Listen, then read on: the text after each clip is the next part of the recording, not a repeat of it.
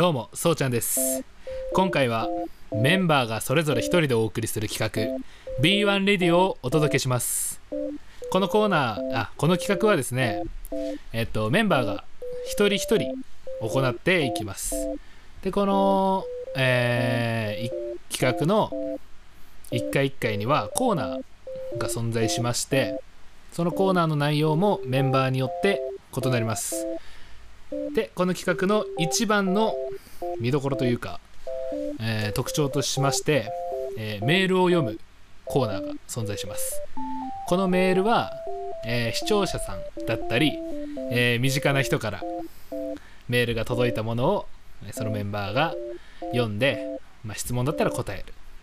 という形の企画になっております。いやー暑いですね最近ね。どうですか皆さん、えー僕は今扇風機を、えーまあ、つけているんですけれども、まあ、やっぱエアコンがないのってしんどいですね。暑い風が外に出ない、ね、窓全開なんですけどね。全然涼しくならないですね。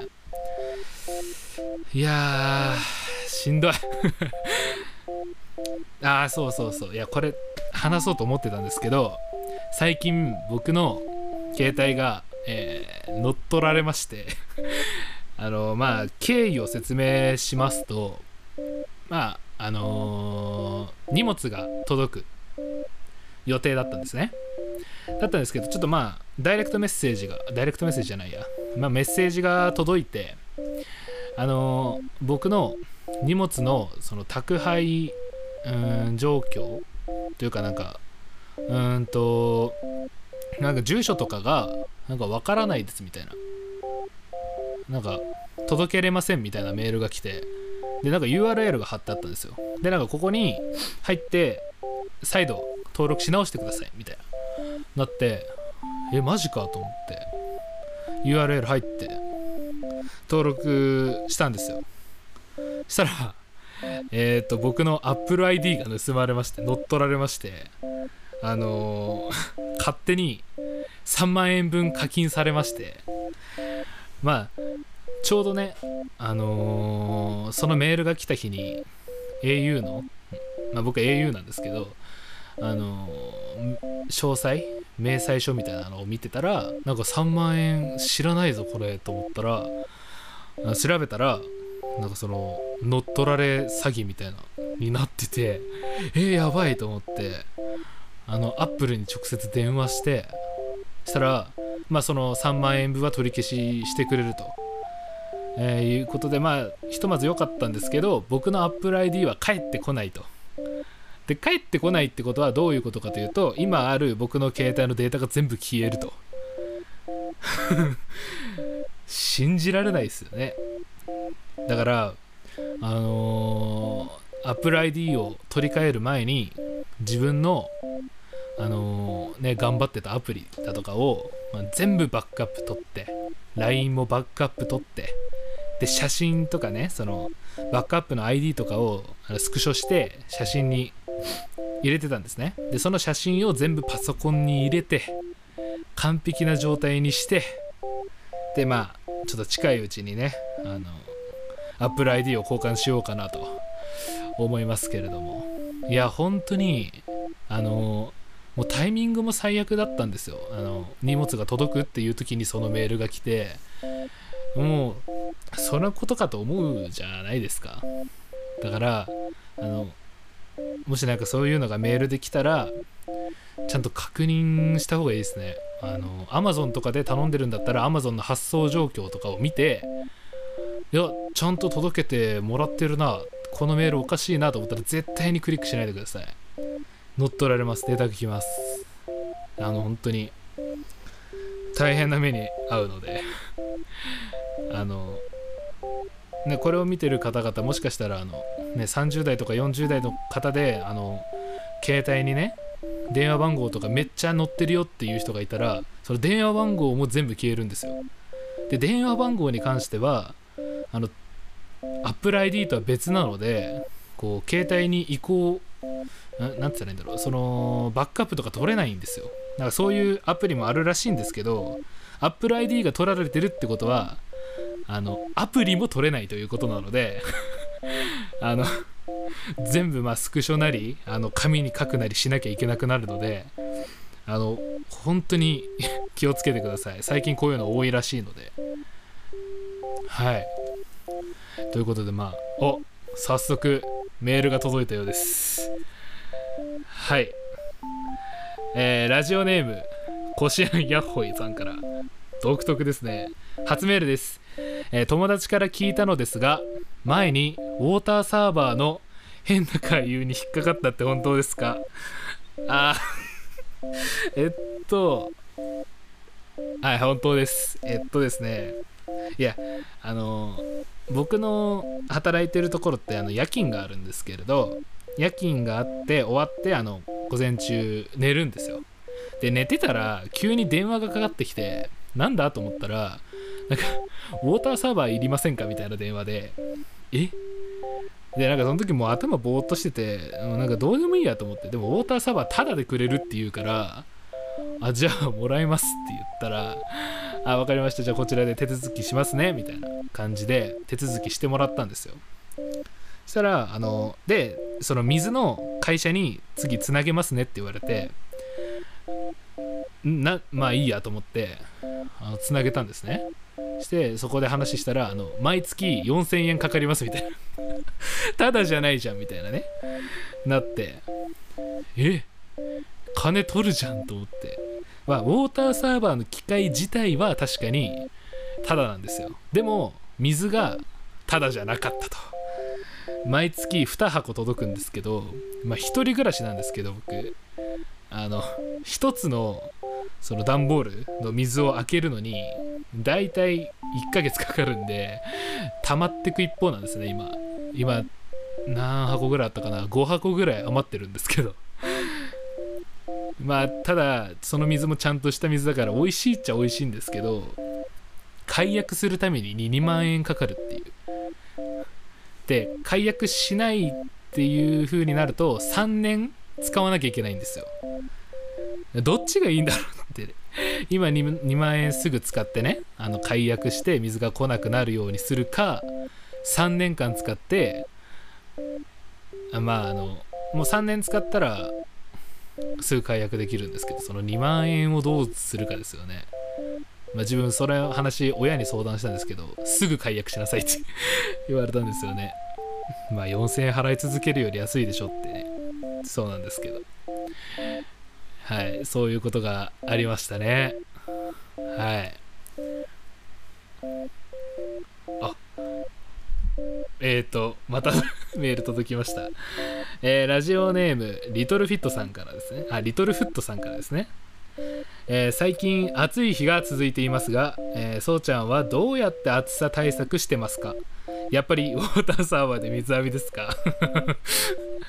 引っ張るなよウォーターサーバーを。えっとまあ僕の一人暮らししてる今ここ撮影してるところ僕の実家なんですけれど、えー、一人暮らししてる場所はあのエアコンがついてるので、まあ、基本的にはエアコンで涼んでるんですけどまあエアコンがあるから別にいいって感じなんですけど。まあ仕事中ね。まあめちゃめちゃ暑いんですよ。で僕の仕事ってこう子供とね遊んだりするんですけど。外遊びをしたいって言われて。でもうめちゃめちゃ日が照ってるのに外遊び行かなきゃいけないみたいな。本当に嫌なんですけどまあ行くかっつって外遊びするんですけど。本当に熱中症になりそうなぐらい暑くて。だから水遊びをしようってなったらあのあの水鉄砲とかで子供たち濡らすんですけど自分たちはあの急遽決まることだから着替えを持ってきてないと。だから濡らすなと。でも暑いから濡れたいと。みたいなそういう葛藤がありますね。まあどういう対策をしてるとかはちょっとねうん。対策はああの風呂のボディーソープのスースーするやつ使ってます。あの涼しくなるやつ。あれしてるだけでなんかだいぶまあ一瞬ですけどね。長続きはしないけど。でもなんか帰ってきて風呂浴びてそれしたら結構涼しいんで快適に過ごせてるかなって感じですね。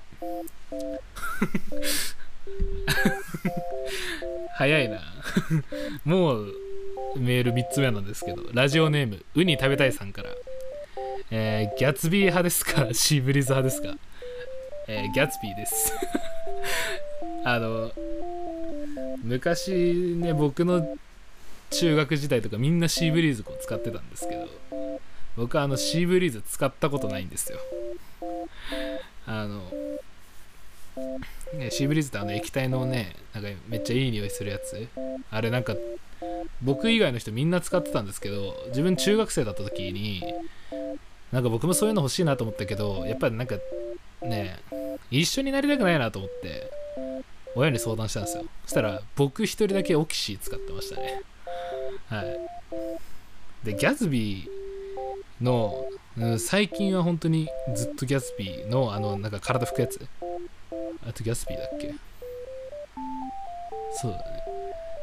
多分そうなんですけどそれをまあ今年はまだ使ってないけどちょっと使おうかなって思うぐらい熱いです。だから僕はシーブリーズよりもギャズビー派です。はい。まあみんなと同じっていうのがその時ねちょっと半なんて言ったらいいの？僕は周りと違うみたいななんかそういうところがあったからシーブリーズ使いませんでした。今も使ったことありません。えっと また届いたんですけどラジオネームお前の母ちゃんエマ・ストーンさんから。えー、最近オリンピックの試合をよく見るのですがそうちゃんの好きなスポーツは何ですか、えー、またものすごい手違いがあればこのスポーツワンチャンオリンピックに出れるわっていう種目ありますか？と。あなるほど。えっと なるほどね。ものすごい手違いがあればね。えっと僕が好きなスポーツはえっとスキーです。であの ものすごい手違いがあれば出れるかもっていうのは 水泳なのかな。えっと小学1年から、えー、中学2年までスキーと水泳どっちもやってたんですけどえっと僕あのー、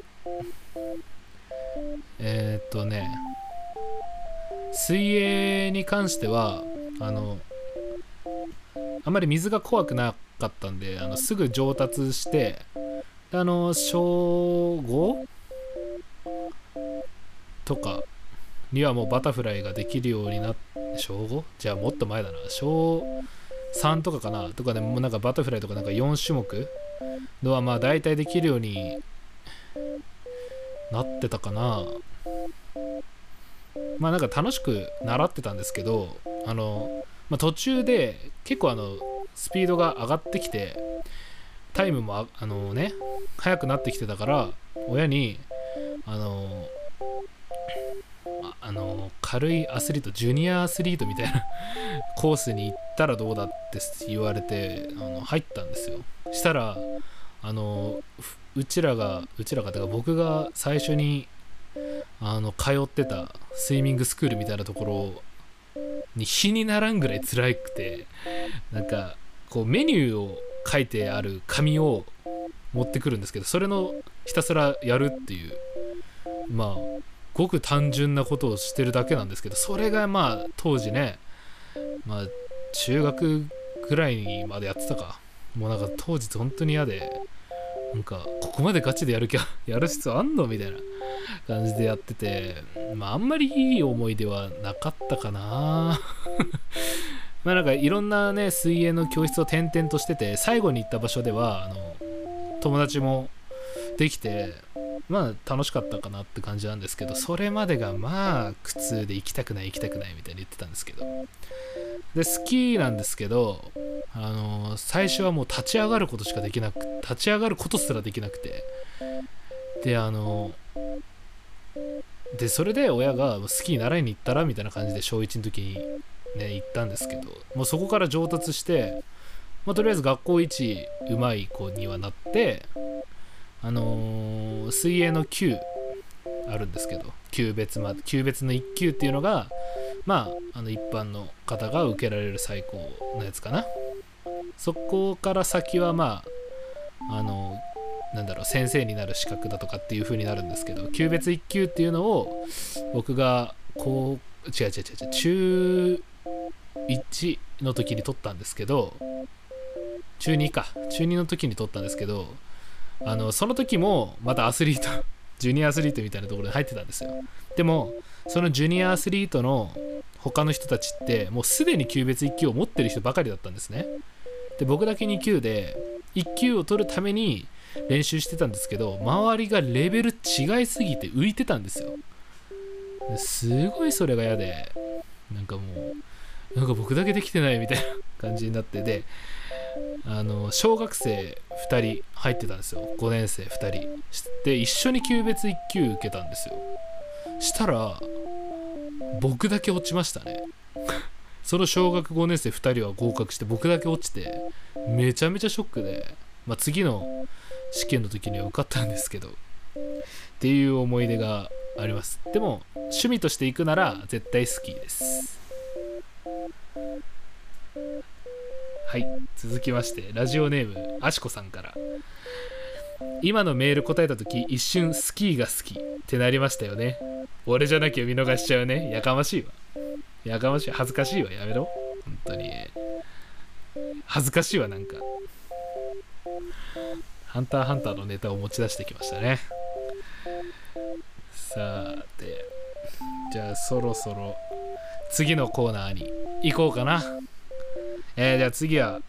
次のコーナーはですね、まあ、メンバー先ほども言いましたがメンバー一人一人違うっていうコーナーになります。えー、次のコーナーは、えー、そうちゃんの趣味部屋。ということでねまあ名前の通り僕の趣味についてまあお話をしようかなっていうコーナーです。まあ今まで b ポッツで僕ってあんまり会話会話？言葉を発さないキャラみたいになっちゃってるんですけど。え実はあの僕結構アニメとかが好きで。でまあメンバーの中で一番オタクなんじゃないかなっていう。物欲がすごいんでグッズとかもめちゃめちゃ持ってるんですけども。で、まあ、メンバーが、まあ、僕といえばどんなアニメを想像するかとかって言ったら、まあ、アニメじゃないんですけどあの皆さんハニーワークスっていう話をするんですね。あの中学の頃の僕の青春はハニーワークスなんですよ。中学から大学 今までか。ずっと僕の青春はハニーワークスなんですけれどもまあ、ハニーワークスってどんな人たちなのっていう話なんですけれども、まあ、日本のクリエイターユニットです。あの2010年にニコニコ動画だったり YouTube だったりであの動画を投稿してて2014年にメジャーデビュー。でその月の、まあ、1月にメジャーデビューして5月に多分聞いたことある方いらっしゃると思うんですけどチコウィズ・ハニーワークスっていう、えー、バンドも活動し始めています、まあ、チコウィズ・ハニーワークスっていうと銀玉とか配給のオープニングとかも担当しています。今だったらエデンズゼロのエンディングエンディングじゃないオープニングかな？エンディングかの担当もしていました。でそんな中で今回は僕がハニーワークスの中でおすすめしたい曲を3つ用意してきました。まあ本当はたくさんあるんですけどもその中でも今回は3つ紹介したいと思います。まず1つ目なんですけれども僕がハニーワークスを、えー、好きになったきっかけの曲についてお話しさせていただきます、えー、その曲はですね「えー、やきもちの答え」っていう曲であのー、アニメーション PV もあるんですけれども、まあ、高校生の恋愛のお話なんですけどえっ、ー、と主人公の男の子があの本音を本音はすごいなんかこう女の子に対してね前向なんか女の子に対して嫉妬するんですよその子。やきもちを焼くんですよ。もうそのね歌詞その気持ちがもう丸まま歌詞になってるんですよ。でもそれがなんか当時の僕にもう僕の気持ちとリンクしちゃいまして。うわなんかすごい僕の気持ちを代弁してくれると思ってすごい聞いてたんですよ。でさ好きな人の好きな人って嫌じゃないですか。あの好きな人がその好きな自分の好きな人が好きな人の話をしてたら聞きたいですか？聞きたくないですか？僕は聞きたいです。だけど知りたくないですっていうそういうのがね歌詞にあったりするんですよ。もしこれ聞いてる人たちでうわそういう経験あったなとかって思ったらちょっとぜひ聞いてみてください。あの最後のあのシーン最後の10分前はすごくねドキドキしちゃうかもしれません。これこの曲はあの続きものなのでねこの曲の続きっていうのもあの曲になっているのでぜひ見てみてください。え続きまして 2, 2曲目なんですけれども「人生は最高の暇つぶし」っていうタイトルなんですけどこの曲は今の若い人に見てほしいで聴いてほしい曲です。まあ若い人のなんか不満あるじゃないですか。なんかこんな感じにこんな顔になりたかっただとかこんな生き方をしたかったっていうね。そうなんだろう。妬みじゃないですけどそういう気持ちって誰かしらみんなあると思うんですよ。でなんか自分なんか人間関係うまくいかないしなんか生きてても意味ないんじゃないかみたいな。最近若者の自殺とかがすごいあのねいろいろなってますけどそんなねまあ、主人公のこの曲の主人公の女の子も、ね、自分が死んじゃえば周りはどうなってくれるのかなみたいな、ね、自分が死んだらトップニュースにしてくれるのかなみたいなことを思うんですけどでも実際自分が死んでも周りの人はきっと1ヶ月とかしたらもう忘れちゃうかもしれないしってそうやって卑屈になるんですけどでもどうせ忘れられるくらいだったら死ぬなんて考えずにご飯食べたりドラマ見たりもう暇つぶそうぜって。人生はね暇つぶしのために生きていこうぜみたいな。そんな感じのね前向き最終的には前向きになれるような曲になっています。だからもし今落ち込んでる人とかがいたらちょっとこれ聞いてみてください。そんなにね激しくね頑張れみたいな感じじゃなくてなんかちょっとね心の支えになるようなね歌詞とかがあると思いますので是非聴いてみてください。で最後3曲目なんですけれどもえっとこの曲はさっきも言ったんですけど配給のオープニングテーマになった曲で「決戦スピリット」っていう曲です。これはもう部活とかあのスポーツとかもう何でもいいです。あの今熱中してるものがある人に聞いてほしいです。PV はいろんな部活のそのスポーツ系の部活の生徒とかもうなんか頑張ってる姿っていうのが映ってる PV でして、まあ、力強い曲です。めちゃめちゃかっこよくてだからめちゃめちゃ盛り上がる気持ちがこうぐわーってまさに今オリンピックでちょうどいいかもしれないです。この曲。ライブとかで僕ライブとかも行くんですけどこの曲やったらあのこうなんか We Are とかっていう場面があるんですけども全力で言えるようなねなんかこうコールレスポンスじゃないですけどそういう観客が一体となれるような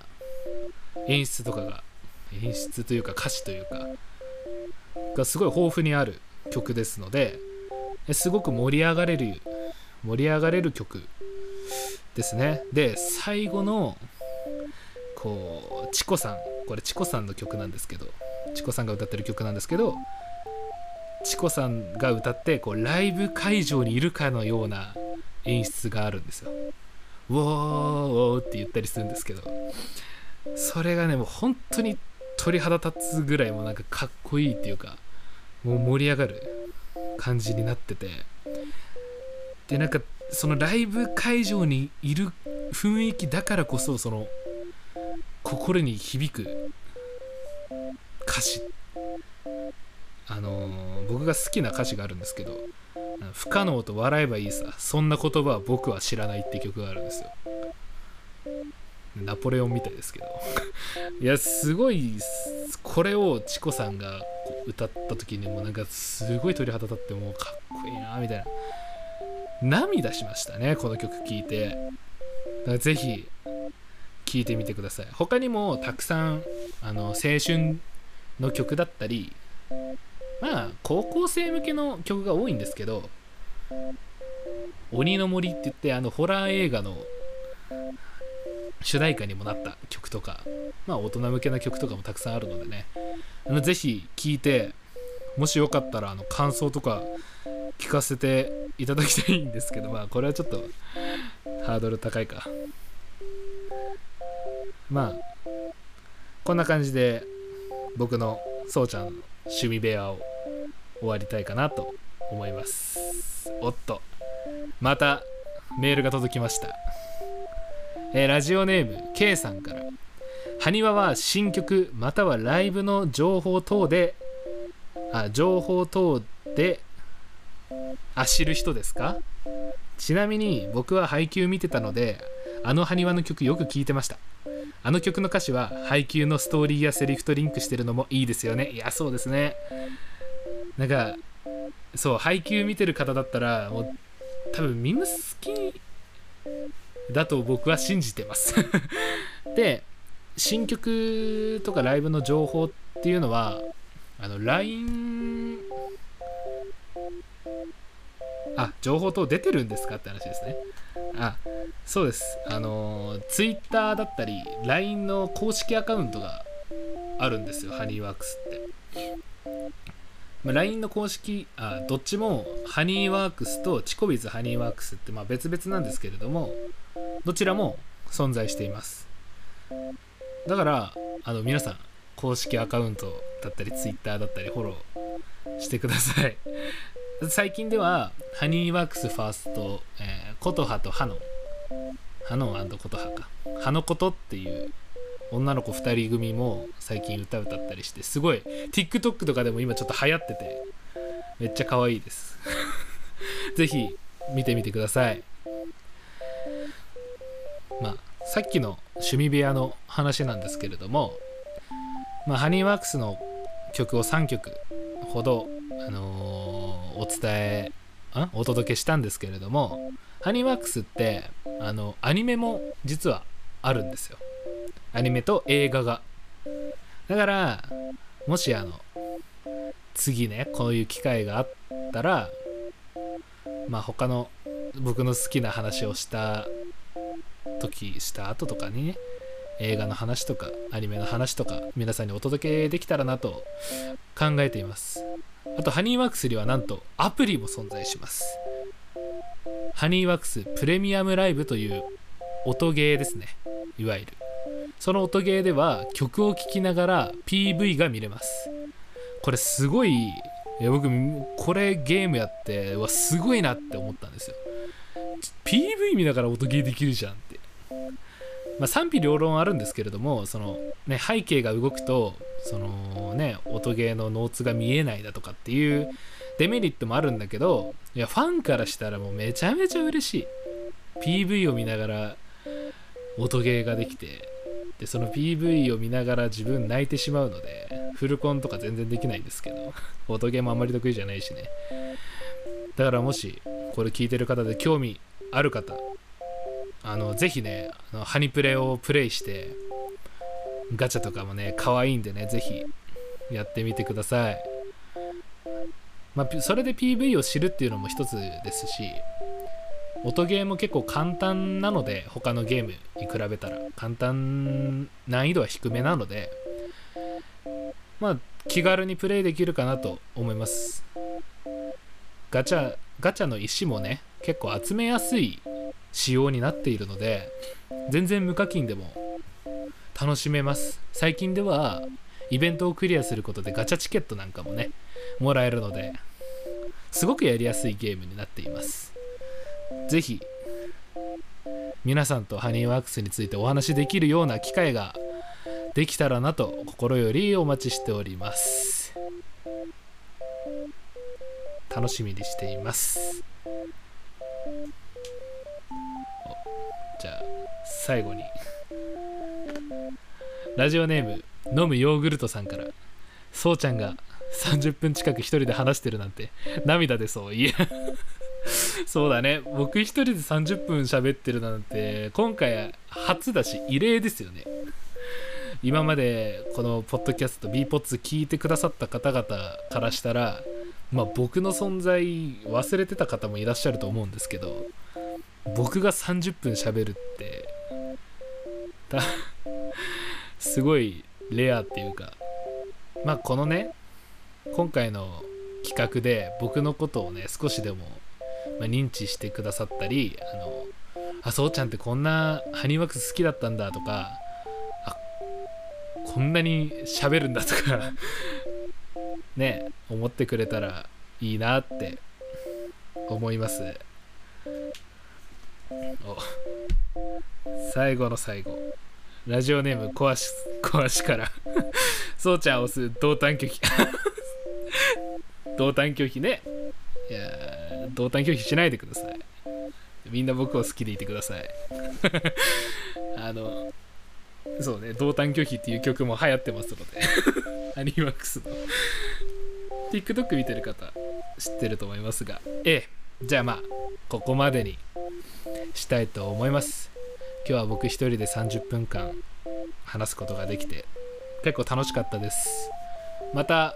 機会があればお付き合いください。それでは皆さんまた。まバイバイ。